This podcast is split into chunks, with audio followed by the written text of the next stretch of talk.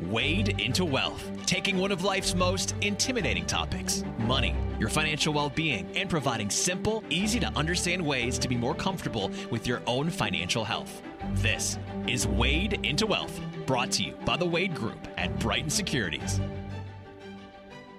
Good to be back with you.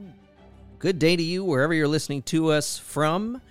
This is Wade into Wealth. Uh, we're two brothers, Chuck Wade, that's me, Ethan Wade is seated across uh, the table from me, my younger but better looking and probably smarter brother. Um, and we're so happy to be here with you today um, on our podcast that is meant to share the journey to financial wellness with you. And, and Eth, I think that today is a great time to focus on an article that re- recently came out from a website called ProPublica, uh, very popular, well known site. They do a lot in terms of uh, trying to expose. Um, you know areas where there may be things that the public needs to know about. And and the one that came out most recently was one that had to deal with the lack of taxes being paid by the wealthiest people in in the United States. And I I found it to be fascinating but also uh, extremely enlightening and not necessarily in a good way. Taxes and uh, and the lack thereof. You know the average family in the United States is making $70,000 per year, pays just under 15% in taxes, mm-hmm. almost $10,000. In many cases, the top 25 wealthiest Americans are paying less than 5%. And in a lot of cases, that number is closer to two, one. Yeah, closer. To, it's closer to zero. It's closer to zero, and in many cases, it is zero. Jeff Bezos, 2007, 2011. Uh, I don't know off the top of my head if he's the richest man in the world right now, but he's up there. certainly uh, he's, up there. He bounces around. Um, 2007, 2011, zero taxes paid. Elon Musk, owner of Tesla, no taxes paid in 2018. Michael Bloomberg, Carl Icahn, even Warren Buffett have done it in the past. Yeah. Warren Buffett is one we'll talk about later, but I mean, he is is in terms of avoiding paying taxes, he is one of the best. Sure. He's one of the best in the entire world. And I think one of the reasons is, you know, we look at that and think that is that's horrible and backwards.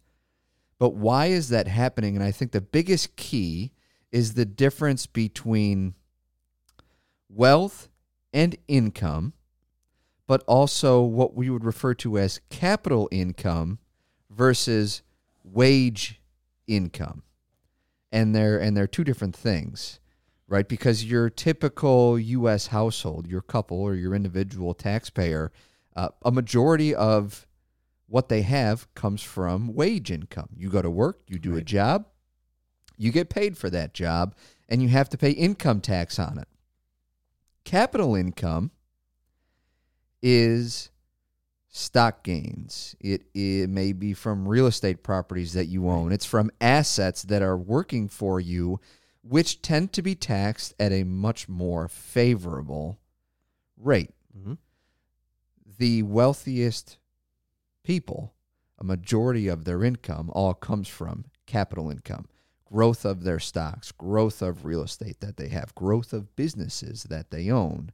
Whereas your typical American, your typical couple taxpayer, individual taxpayer, a majority of their wealth is instead coming from wage income, arguably some of the highest taxable income that you could have. Yeah, and and in many cases, you know what what people are even looking to do. In in in this case, you look at at Bezos. There was a case where you know he had income in one year of around of I think it was around twenty five million dollars, and the majority of that was from investments, which was sure. dividends and interest, and you know something that often companies will make light of is the fact that a CEO has chosen not to take a salary. Right. A CEO takes a salary of fifty thousand dollars a year, or takes so a salary nice. of one dollar a year, which is what Mark Zuckerberg and Facebook do. And you know they try to spin that as something that is positive, right? When in reality, the CEOs or owners or founders of these companies have no need to be taking a salary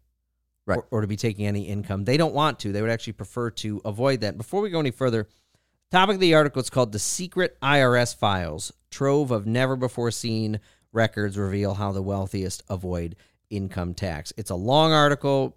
I, I think you would, if you're listening to this podcast, you have an interest in in finance and and would probably find it to be um, of value to spend some time reading.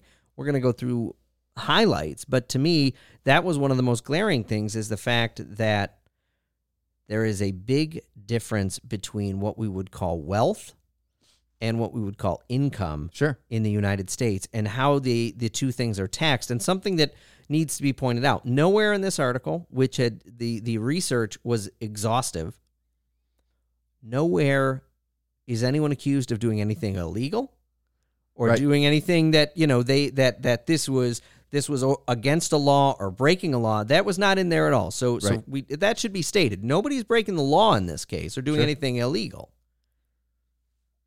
But there is there are significant issues with the tax system in our country, and one of those starts with the difference between wealth and income. Right. And wealth can be derived in many ways. Mm-hmm. One thing that's very important, especially for a lot of these wealthy CEOs that have multi billion dollar businesses, most of their wealth is tied up in the value of the stock that they own and the Right. company that they own. In reality, you know, in, in fairness to this, I mean, you could read an article that shows that, you know, Jeff Bezos uh, in this given year, I'm just using an example, net worth went up $100 billion. And it very well may have on paper. Right. But if most of that is covered or shown through the growth in the stock that he owns, Right. if he has not sold any shares, he does not have to pay tax on Right. that. Right. And so while it is a gain on paper and it sounds like a good headline that Jeff Bezos' wealth rose by $100 billion and doesn't pay any tax, that's because he didn't sell any of the investments that he has. Now, had he sold investments, he would be on the hook to pay capital gains tax. Now, make no bones about it, capital gains tax is a much more favorable tax rate Right. than income tax. So that doesn't more than make up for it. Mhm. But that that difference, that distinction between wealth, appreciation, which is where most of you look at Warren Buffett, you look at Jeff Bezos, you look at some of the rich, Elon Musk, some of the richest guy, richest folks uh, uh, uh, in the United States, in the world. Most of their wealth comes from appreciation in stock, and if you don't sell it, you don't have to pay any tax Right. off of that. And and it needs to be stated that that is a very exclusive club that Sure. has wealth of that amount, but also wealth that can increase that amount. Right. The majority of Americans, majority of people, do not live in a scenario such as that. Your primary source of right, income, absolutely not, your yeah. primary source of spending of money, Yep. and even what most people probably think of as wealth, probably comes from a paycheck, what is earned Sure. or paid out every two weeks. Now, with that, you really can't get away without that money being taxed. No, It's no. going to be taxed. You're going to pay payroll taxes on it. You'll pay all the various taxes, and you'll pay income tax at both the federal and state level if you live in a state where there's state income tax. Yep. Which means you're just going to have to pay taxes. means you have to pay taxes on it. And so, you know, there's probably an issue there down the road where, and this is was a point of this article too that I found was interesting is, you know, you can blame people who have significant amounts of wealth for having it. They're not doing anything illegal.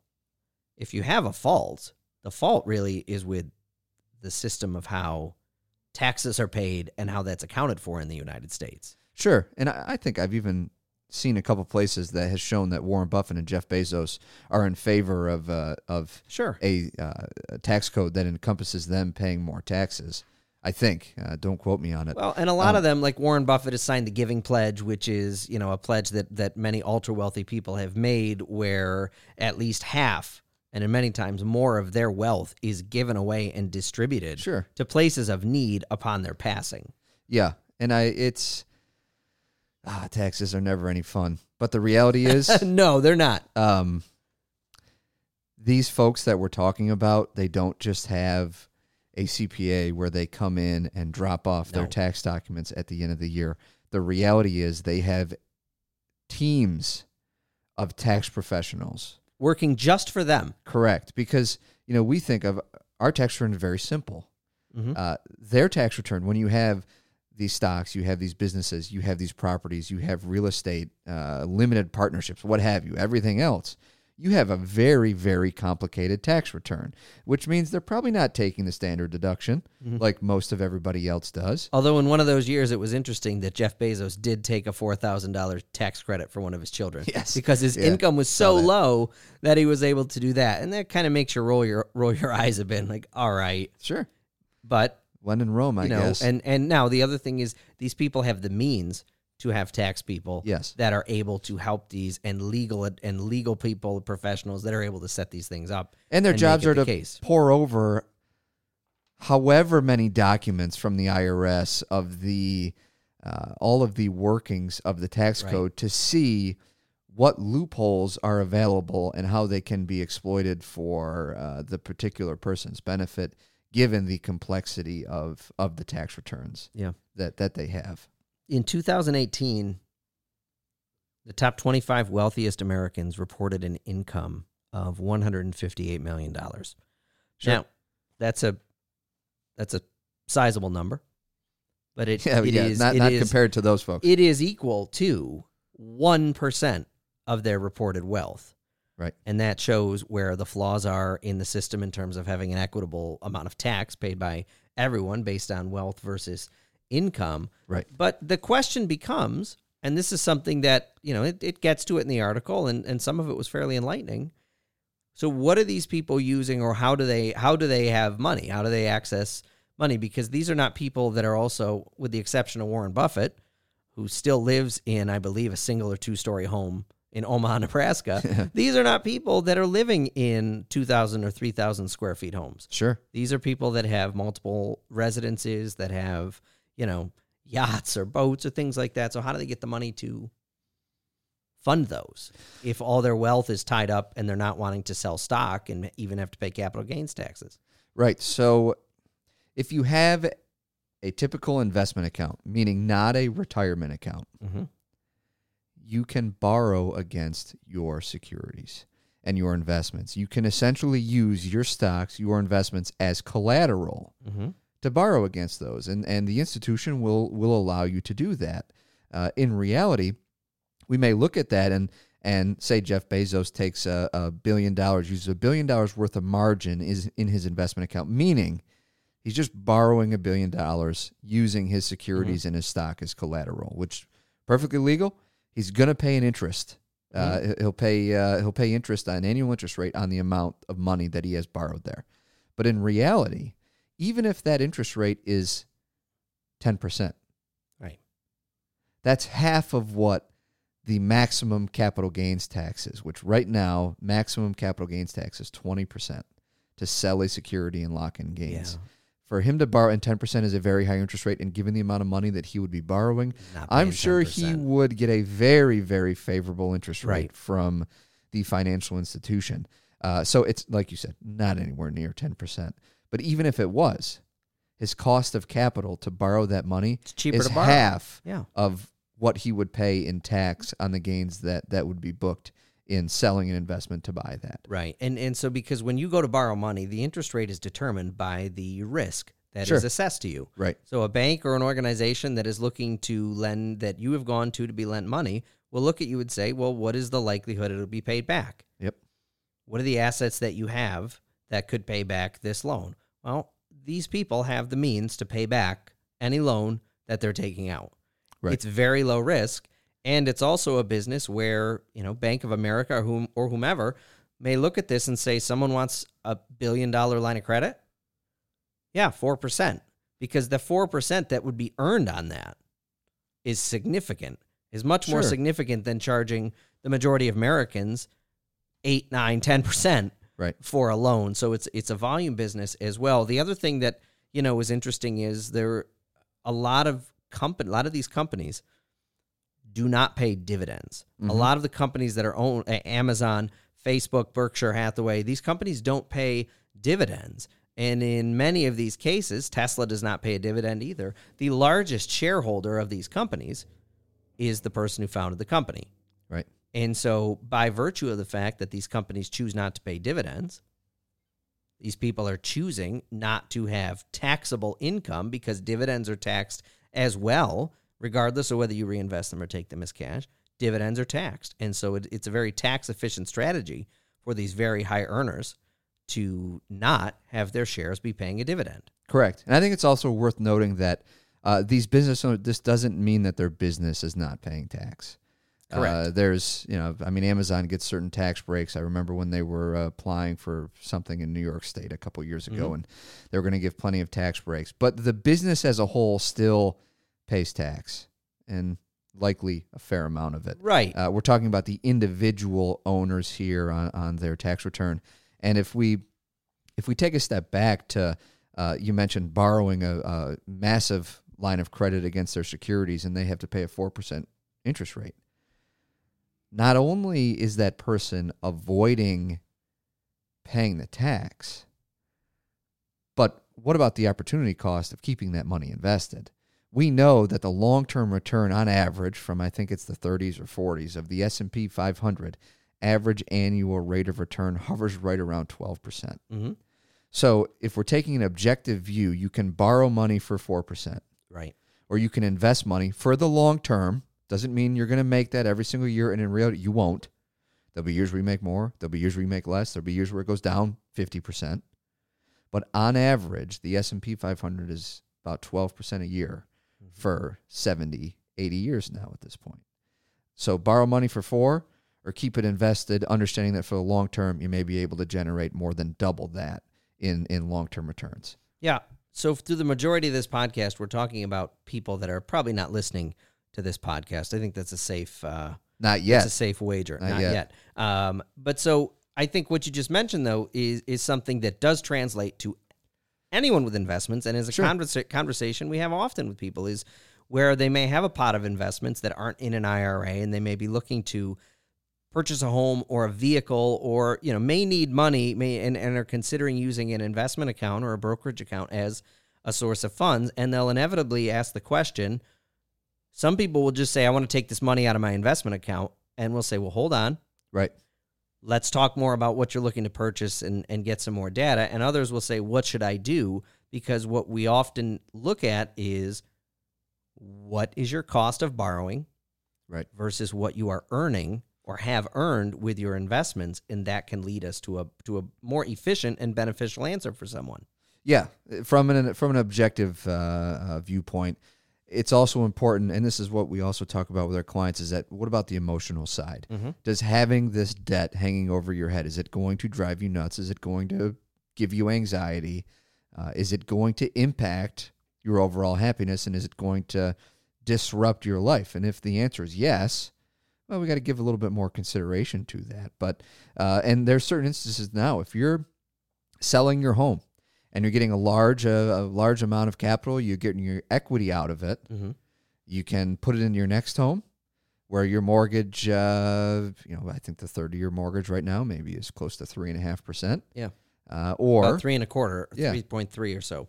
or look to invest that money.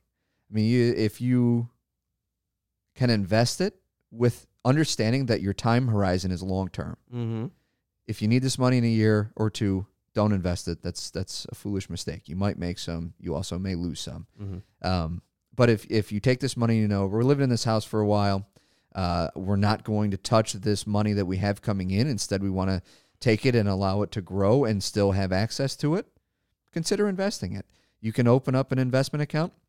You there's no maximum contribution amount that you can put in there. You can put five million bucks in an investment account in one year if you want, but it allows you control and you still have access to that money if and if and when you need it. Uh, something to consider. Yeah, man, it was a it was a very enlightening article. Was there a takeaway that you had, or something that stood out to you most that you you thought was a good takeaway, or something that just made you think? I mean, I think it was it was uh, I didn't apply the true thought of the difference between wealth and income. Yep.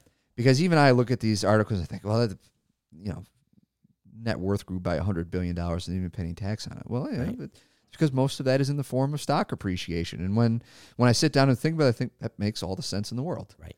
Um, that I otherwise would not have probably applied that uh, that level of thought to it. So it was certainly thought provoking. Yeah, and for me, I think what stood out the most, or I didn't realize it, is you know, and it's a good point that not all borrowing of money is bad. Right. Not all debt is bad. I mean, the majority of anyone who owns a home borrows money. Yeah. That's not bad. Yeah. Nobody's ever going to say, "Look at you, that mortgage is terrible." Right. You shouldn't have it. And the reality is is that it's something to consider is that if you are considering finance, uh, considering a large purchase or an outlay of cash that is needed for something, it is worth considering. Borrowing should always be something you consider Right. as long as, as, as it is done responsibly. And that is something that I would say these people, these ultra high worth people, high net worth people, are borrowing responsibly Yes. and they are they are using it to their advantage.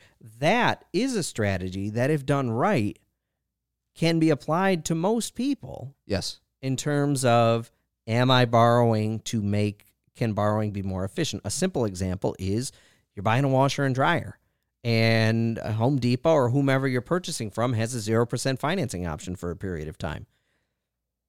Instead of paying 3 or 4 grand for a washer and dryer, can you finance it at 0% for a period of time as long as you are disciplined enough and that's the key Mm-hmm. to pay it off inside of that window,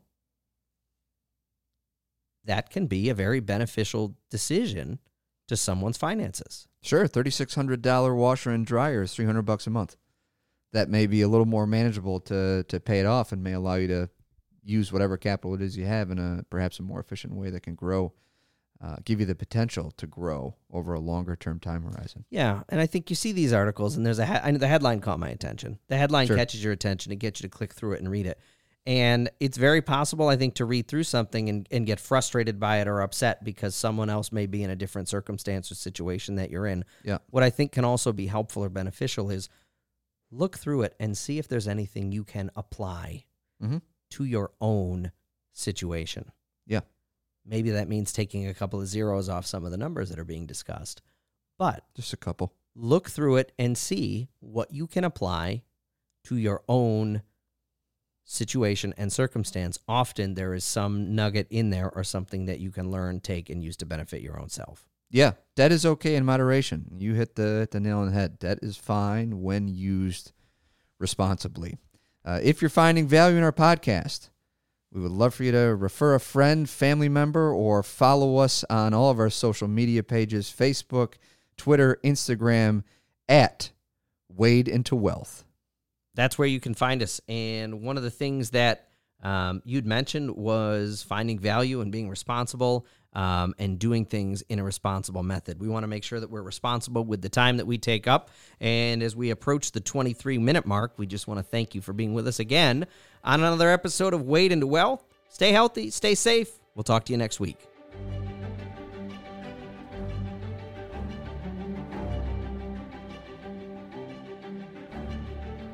Contact the Wade Group at Wade Group at BrightonSecurities.com or find them on Facebook or Twitter at The Wade Group. Thanks for listening to Wade into Wealth, brought to you by the Wade Group at Brighton Securities.